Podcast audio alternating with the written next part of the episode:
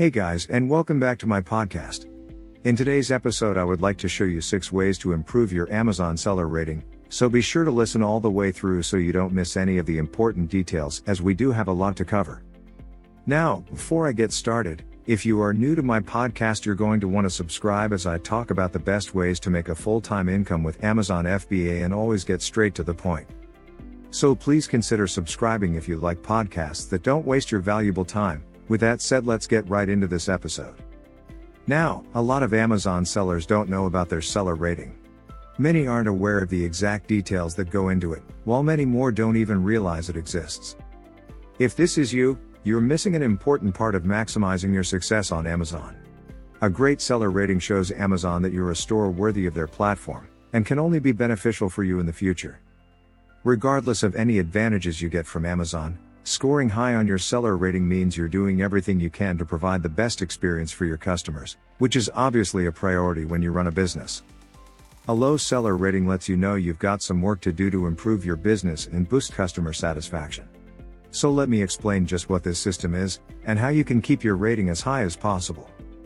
First, a distinction should be made between seller rating and your seller feedback rating. Your overall seller feedback rating is the star rating out of 5 you see on your public seller profile. However, your actual Amazon seller rating is an internal metric, scored out of 100. The rating assesses your performance from a merchant's point of view. In particular, how good your performance is in Amazon's eyes. Amazon is generally less concerned with whether you're moving a lot of product and making a ton of money, compared to how satisfied your customers are with each order. This is what's more important from their point of view. The specific points Amazon rates a seller on are shipping time, does the order arrive in the time quoted on your listing? Order cancellations, points are lost for orders placed and later canceled. They also rate on customer response time, the time a seller takes to respond to customer inquiries. Then you have the negative feedback rate. Excessive negative seller feedback will result in lost points. Chargebacks is another one, when customers initiating chargebacks through their credit card company and A Z claims, when customers are initiating refunds based on Amazon's A to Z guarantee. All these points are taken into account, with varying levels of importance. A to Z claims, for example, carry more weight, and incurring a lot of these will drop your rating very quick. You can also earn bonus points if your customer service is found to exceed expectations. This criteria is judged over all orders over the last 365 days. That means you won't have problems from a long time ago hanging over your head forever. Scores are also weighted more heavily in favor of recent orders. So if your performance is showing an upward trend, this will be even better for your seller rating. While the inverse applies if your performance is getting worse.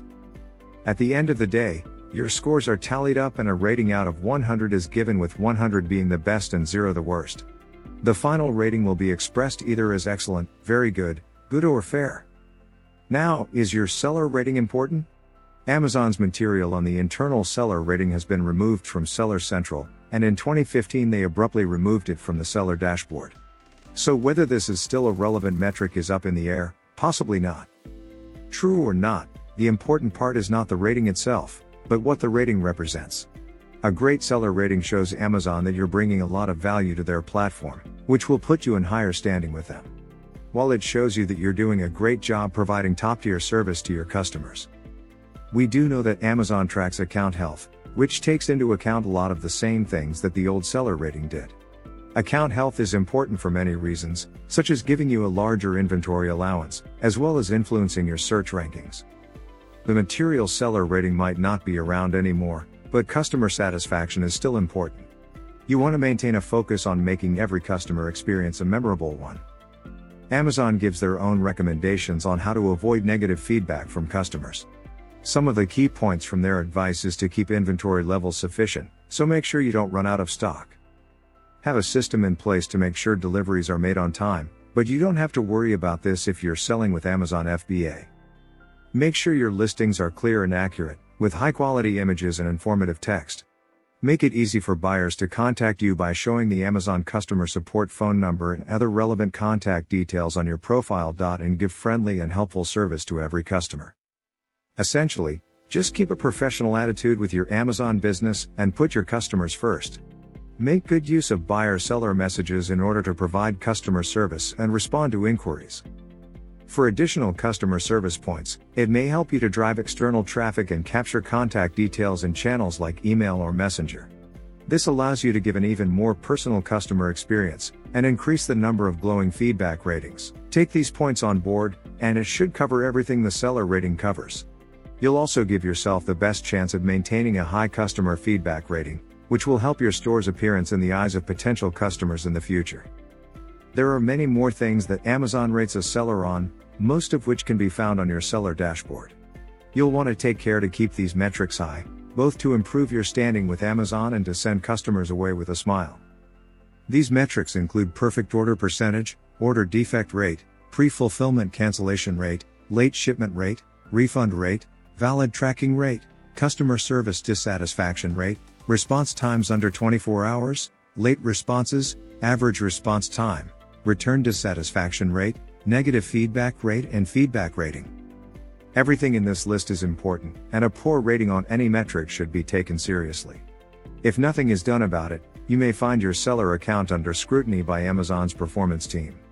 At the very least, chances are your customers aren't as happy as they could be. Now, what about Amazon storefront displaying seller feedback? Seller feedback is what many people think of when they hear about their Amazon seller rating. And truth be told, seller feedback covers much of the same ground. Both seller rating and seller feedback give you an idea of whether the customer experience you're providing is good or bad.